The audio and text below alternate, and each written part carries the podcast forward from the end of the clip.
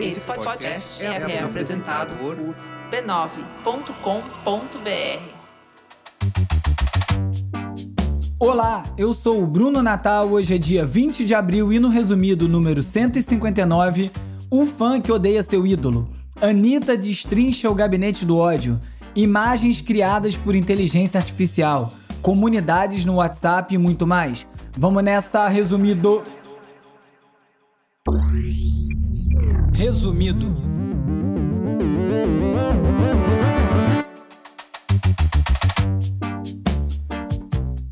Olá, resumista! Esse é o Resumido, um podcast sobre cultura digital e o impacto da tecnologia em todos os aspectos das nossas vidas. O Resumido é parte da Rede B nove, tem o apoio do Instituto Vero e segue em primeiro lugar na Apple Podcast. Aviso, semana que vem não vai ter episódio, mas seria muito importante se você escolhesse um episódio antigo para ouvir ou o anterior, para o Resumido continuar desempenhando bem nos algoritmos. Vamos de cultura digital e como nosso comportamento online ajuda a moldar a sociedade. No final de semana, a Anitta fez história mais uma vez, dessa vez no Coachella, com uma performance muito elogiada. A repercussão foi gigantesca, rendeu perfil no New York Times, resenha nas principais publicações do planeta. Ela tocou no palco principal num horário em que o festival já está bem cheio, uma produção cenográfica enorme, participações do Snoop Dogg, do Diplo. Anitta botou a cara do Brasil na parada e, mais uma vez, tirou onda. Teve gente dizendo que estava um pouco caricato, um pouco mais do mesmo, e estava mesmo, mas ela deu o recado. E no Stories, a Anitta ainda marcou e agradeceu ao D J Malboro, que eu achei bem importante e bem justo. Depois de tirar onda no festival californiano, a Anitta ainda achou tempo para pisar no Twitter. Respondendo a um tweet de alguém pedindo para ela aproveitar a exposição no Coachella para espinafrar a familícia, ela destrinchou a nova estratégia da equipe de comunicação do genocida na presidência e deu uma aula de comunicação digital que gerou comentários até do Lula. A Anitta explicou que o objetivo do Gabinete do Ódio agora é sempre responder aos tweets que o criticam de maneira divertida e descolada, odeio esse termo, mas ele explica, fazendo o artista parecer chato e mimizento, enquanto o genocida é o cara que leva tudo numa boa e faz piada. O Asno fez isso aí num post da própria Anitta, em que ela dizia que a bandeira do Brasil era um símbolo do país e que não poderia ser apropriado por nenhum grupo político. Por isso, ela bloqueou o presidente, para ele não pegar mais carona no engajamento dos posts dela, e para finalizar, a Anitta ainda sugeriu uma tática para combater o presidente sem dar mídia para ele. O truque é mudar o discurso de fora fulaninho para algo como muda Brasil. E ela disse que não cita mais o nome do demônio até após as eleições. Boa dica. Porque o artista, geralmente, ele, ele, ele acha que é muito amado e, e vai, faz o show, é aplaudido e tal. E ele sai cheio de se olhar na internet. Ele é odiado. Ele diz as piores coisas. Esse áudio que você ouviu foi do segundo documentário que eu fiz do Chico Buarque. Rendeu esse meme. Eu acho que talvez o trecho mais conhecido que eu tenha filmado foi esse aí. E falando em fã ou hater, a Gama Revista falou sobre o fanatismo nos filmes. A indústria do cinema está adaptando as suas produções para se adequar a um nicho específico, o fandom, que são os grupos de fãs. Ao invés de tentar achar novos fãs, a indústria está reciclando, criando sequências, remakes, spin-offs, só para atender às necessidades das mesmas bases de fãs e garantir o retorno financeiro. Além disso, a indústria também está colocando os fãs dentro do próprio filme, como a gente viu no Batman, no Matrix, os dois desse ano. Só que todo esse fanatismo acaba deixando a indústria, de certa forma, refém dos fãs mais entusiasmados, engessando as possibilidades criativas, tudo pelo medo de tomar uma surra no Twitter. É mais um exemplo da distorção causada por essa prática de confundir a opinião forte de uma parcela de usuários no Twitter com uma opinião universal. Falei disso no episódio passado, comentando sobre o pedido da direção do New York Times para os seus repórteres pararem de medir o sucesso das suas reportagens exatamente dessa forma, pelo Twitter. Right now, actress and singer Selena Gomes, who has been so open about her mental health struggles, now she wants to use her platform to help others with their mental fitness. Por conta dessa toxicidade da internet, muitas vezes provocada pelos próprios fãs, A atriz Selena Gomes está há quatro anos e meio totalmente offline. A situação dela ainda era agravada por ela ser diagnosticada com distúrbio bipolar. Numa entrevista para a revista Elle, a Selena contou como a vida dela mudou completamente. Ela ficou mais feliz, conseguiu se conectar mais com as pessoas desde que ficou offline. Ela agora vai lançar uma plataforma de saúde mental chamada Wondermind para ajudar as pessoas que, como ela, sofrem com algum transtorno. Infelizmente, eu acho que para grande parte da população, atualmente, já não é mais tão fácil se desconectar, até porque até o nosso trabalho já está totalmente online. E claro que tem um paradoxo do resultado prático do detox da Selena ter sido ela lançar uma plataforma online. Simplesmente não existe mais offline, essa que é a verdade.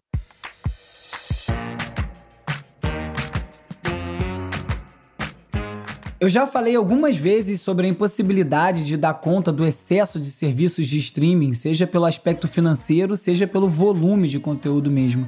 A rede de notícias C N N também resolveu lançar uma plataforma, a C N N Plus, claro, e está sentindo na pele os efeitos dessa saturação. De acordo com a C N B C, menos de dez mil pessoas estão usando o serviço diariamente, duas semanas depois da criação. Isso porque eles têm que competir com outras grandes no mercado, como a E S P N Plus, Disney Plus. Por isso, a previsão é que haja cortes na C N N Plus por causa dessa baixa adesão. O plano era gastar um bilhão de dólares, mas até agora eles gastaram trezentos milhões de dólares.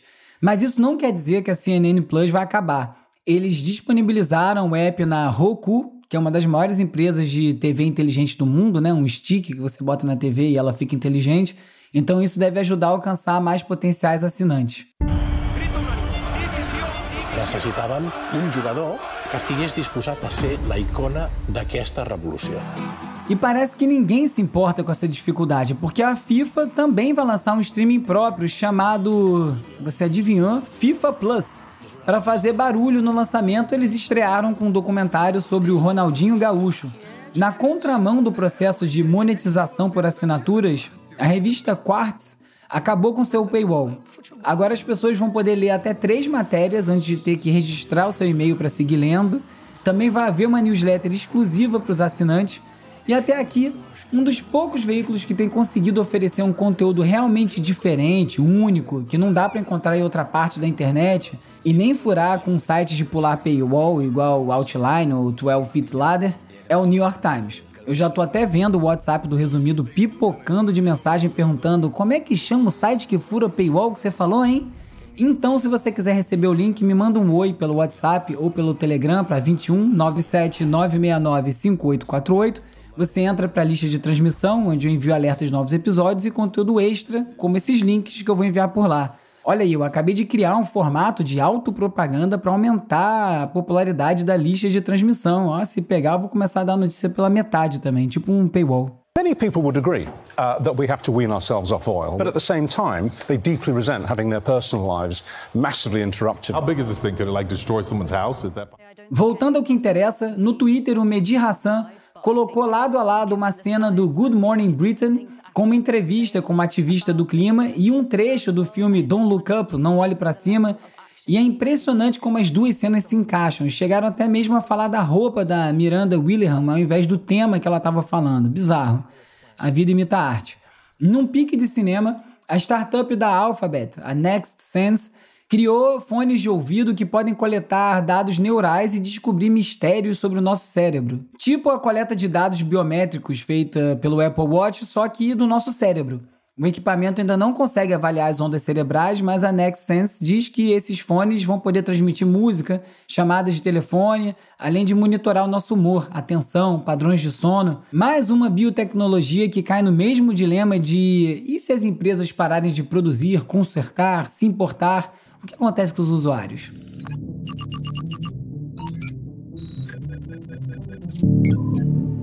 A inteligência artificial já está dominando uma das coisas mais difíceis de replicar dos seres humanos, a linguagem.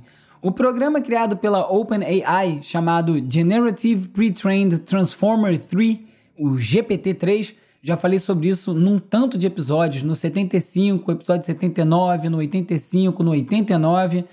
A G P T três agora está conseguindo responder perfeitamente perguntas complexas e abertas. O grande problema ainda está nas respostas. Será que eles podem ser totalmente confiáveis? Porque se você perguntar sobre a biografia do Antoine de Machelet, que é um personagem de ficção, a G P T três responde com fatos também fictícios. Vai ver, nem tá errado, né? Porque como não podia deixar de ser, como a tecnologia constrói a sua base de dados com informações que absorve em buscas pela internet, a G P T três tem um viés racista, por exemplo. Não é culpa exatamente da inteligência artificial, e sim um espelho da nossa sociedade e do conteúdo que está online. Essas questões já estão sendo foco de vários estudos, mas será que a gente quer realmente que a inteligência artificial domine a nossa linguagem antes da gente resolver como é que faz para treinar elas melhor? Imagina então se além do texto, a gente estiver falando também de imagens. A mesma OpenAI acaba de lançar um novo produto, o D A L L-E dois, uma inteligência artificial que consegue criar imagens realísticas a partir de descrições de texto. Você escreve vaso sanitário rosa octogonal e a inteligência artificial cria essa imagem.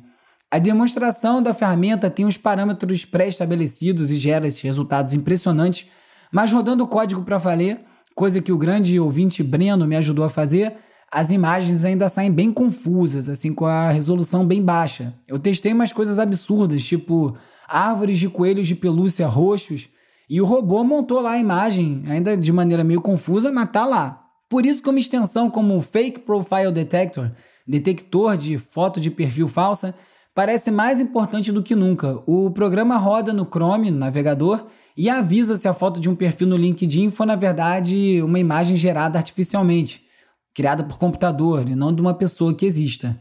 É cada vez ser mais necessário isso.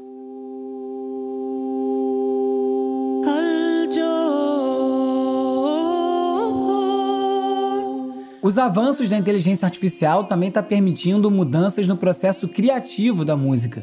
A Holy Plus é um projeto da Holy Herndon em colaboração com a Never Before Heard Sounds. Eles criaram uma ferramenta que permite criar obras de arte utilizando a voz sintetizada da Holy Herndon. Ou seja, fazer um deepfake com a voz dela. Você vai lá e grava o que você quiser com a voz dela. E a Holy vai organizar depois um leilão de N F T das obras que forem aprovadas por ela. Imagina todas as vozes dos maiores cantores do mundo sintetizadas e disponíveis para ser utilizadas por qualquer um. Isso deve estar mais perto do que a gente imagina. Em breve nem vai ser tão difícil assim sintetizar uma voz em casa mesmo. E ainda falando de deepfake, o Kyriobot, que se auto-intitula como um doppelganger automatizado, foi projetado para receber texto e gerar imagens a partir deles. Você usa um prompt, está disponível na bio do Twitter do projeto, em algum post, e o bot gera uma imagem a partir disso. Quase sempre tão fascinante quanto são bizarras, mas é isso aí. Inteligência artificial trabalhando. E agora é hora de falar sobre como as Big Tech moldam o nosso comportamento. O WhatsApp anunciou uma nova funcionalidade, comunidades. Se trata de um recurso que vai permitir organizar os grupos por assuntos similares, igual que já ocorre no Telegram, no Discord, no Slack. Inclusive, entra lá no Discord do Resumido, que tá bem legal. Tem o link na home do resumido ponto c c. Aí, outro jabazinho que eu botei encaixado no texto, hein?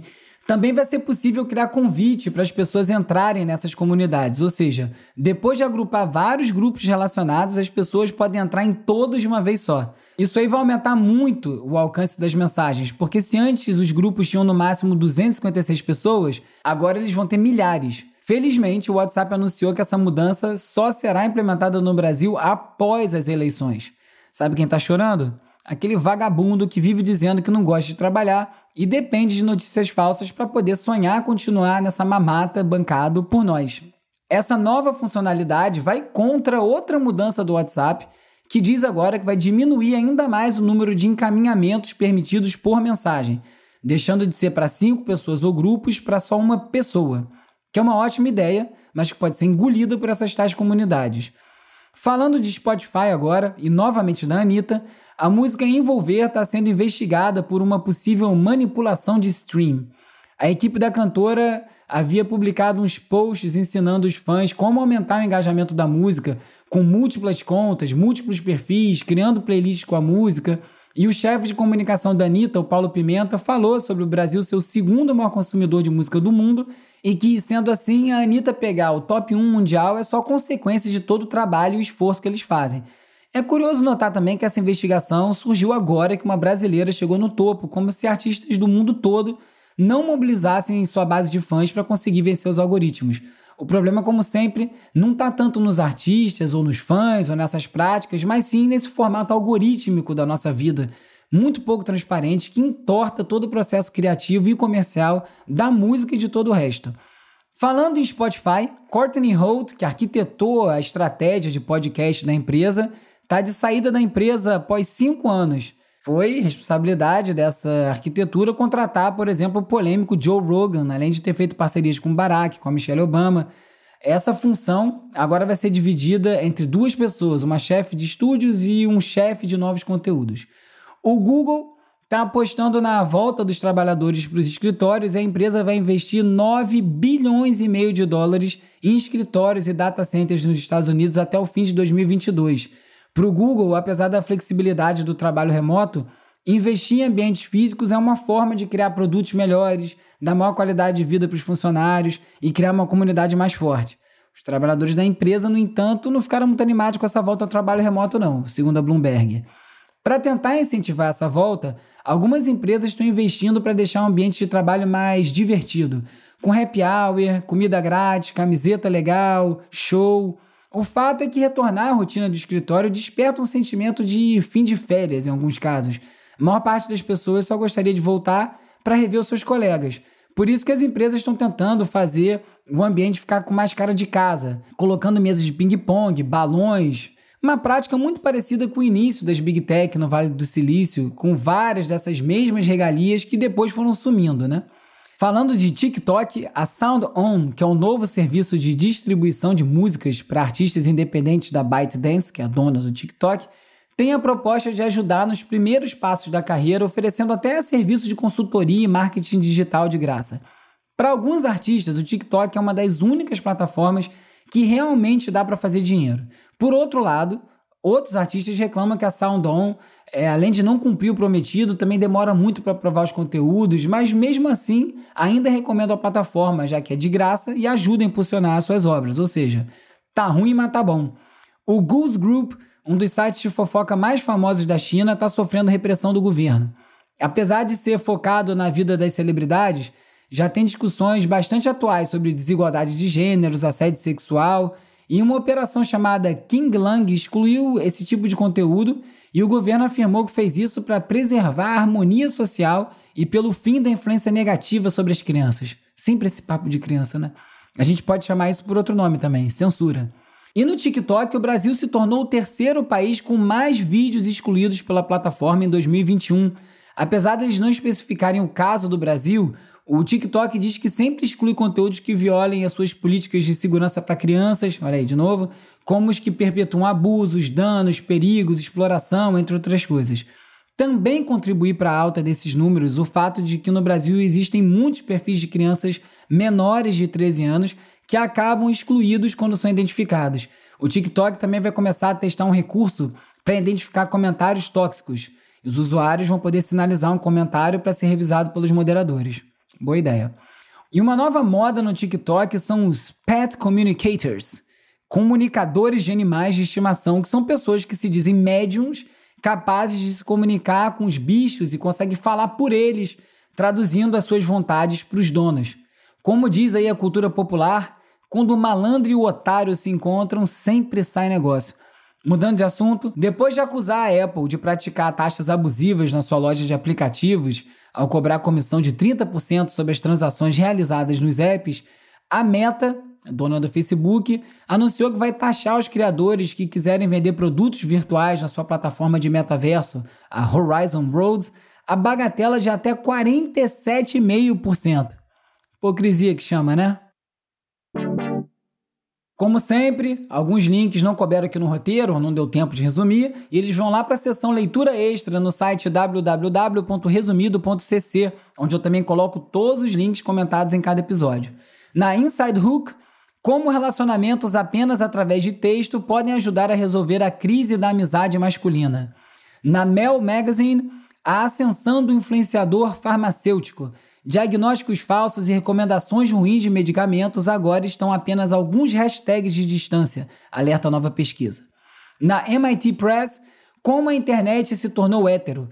Alexander Monia, autor de The Digital Closet, argumenta que a internet se tornou hétero ao suprimir tudo que não é, forçando o conteúdo L G B T Q I A mais, a canais cada vez mais limitados. Na The Atlantic, por que os adolescentes americanos são tão tristes? Quatro forças estão impulsionando as taxas crescentes de depressão entre os jovens. Quem quiser falar comigo já sabe onde me encontrar, além do WhatsApp e do Telegram, tem o arroba urbi, o R B E no Twitter, segue lá para ajudar, arroba resumido.podcast no Instagram e no TikTok, e também você pode fazer parte da comunidade no Discord. Hora de relaxar com as dicas de ver, ler e ouvir. Eu falei, pô, será que esse cara é maluco? Será que esse cara tem um parafuso a menos, sabe? Ele era um cara que, segundo várias pessoas que eu ouvi do Bob, tinha coragem em excesso. Depende do que você chama de coragem. A série de podcast Pistoleiros, produzida pelo repórter do jornal O Globo, Rafael Soares, para Globoplay, é imperdível. Em cinco episódios, cada um dedicado a um matador de aluguel, Pistoleiros revela as entranhas desse tipo de crime e sua proximidade com as forças policiais. É duro ouvir e constatar a profundidade do buraco desse lugar assustador que a gente vive. Vai, respira bem fundo. Isso. De novo. No momento em que a gente volta a respirar com o abrandamento da pandemia, embora a gente ainda tenha que seguir se cuidando, é hora de saudar quem lutou para que essa travessia fosse um pouco menos dura. Nesse sentido, é muito bom ver um filme como Quando Falta o Ar ser premiado no recente festival É Tudo Verdade. Dirigido pelas irmãs Ana e Helena Petta, o filme mostra o heróico trabalho de médicas, enfermeiras e agentes de saúde no auge da pandemia, levando não só medicação, mas também apoio, onde é que fosse preciso. Só o trailer já é muito emocionante, e junto com a premiação do festival veio uma outra. Todos os vencedores desse ano do É Tudo Verdade, incluído em outras categorias, como curta-metragem, estão automaticamente classificados para concorrer ao Oscar dois mil e vinte e três.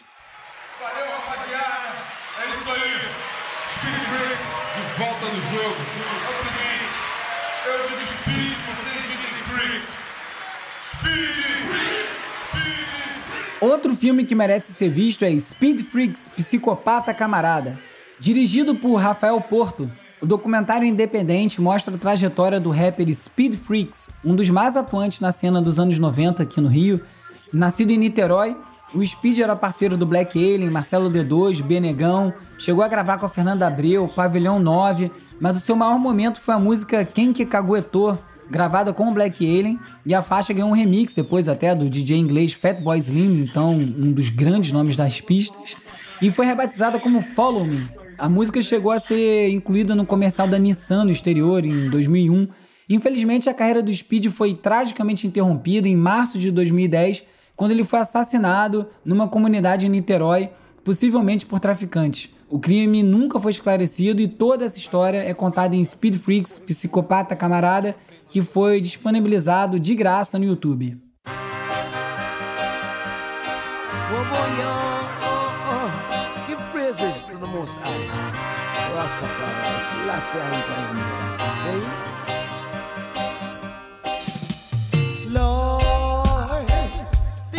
O alerta de disco bom chegando tocou forte aqui na redação do Resumido e o Calbuque trouxe o Midnight Rocker, marcando o retorno do Horace Andy, depois de quase dez anos sem gravar. Veterano jamaicano de setenta e um anos é conhecido também pela sua colaboração com Massive Attack. Em todos os cinco discos oficiais do grupo tem lá a voz do Horace. E Midnight Rocker foi produzido pelo craque do dub Adrian Sherwood e traz, entre outras belezuras, uma regravação de Safe From Harm, música do álbum de estreia do Massive Attack Blue Line, e que você tá ouvindo aí. Quem é que tem seda?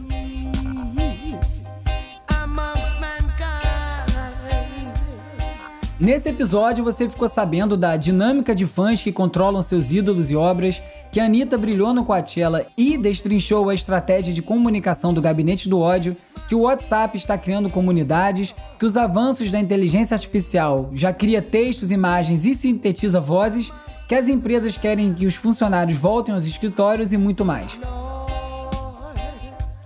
Se você gostou desse episódio e gosta do Resumido, assine na plataforma que você estiver ouvindo agora, deixa cinco estrelas, deixa um comentário e indica para mais gente, isso é muito importante. O Resumido é parte da Rede B nove, tem o apoio do Instituto Vero, é escrito e produzido por mim, Bruno Natal, A edição e mixagem é feita pelo Hugo Rocha, a pesquisa do roteiro é feita pela Isabela Inês, com a colaboração do Carlos Calbuque Albuquerque, as redes sociais são editadas pelo Lucas Vasconcelos e a Beatriz Costa, com design do Felipe Araújo e animações do Peri Selmanman, a foto da capa é do Jorge Bispo e o tema original foi composto pelo Gustavo Silveira. Eu sou o Bruno Natal, obrigado pela audiência e daqui a duas semanas tem mais Resumido.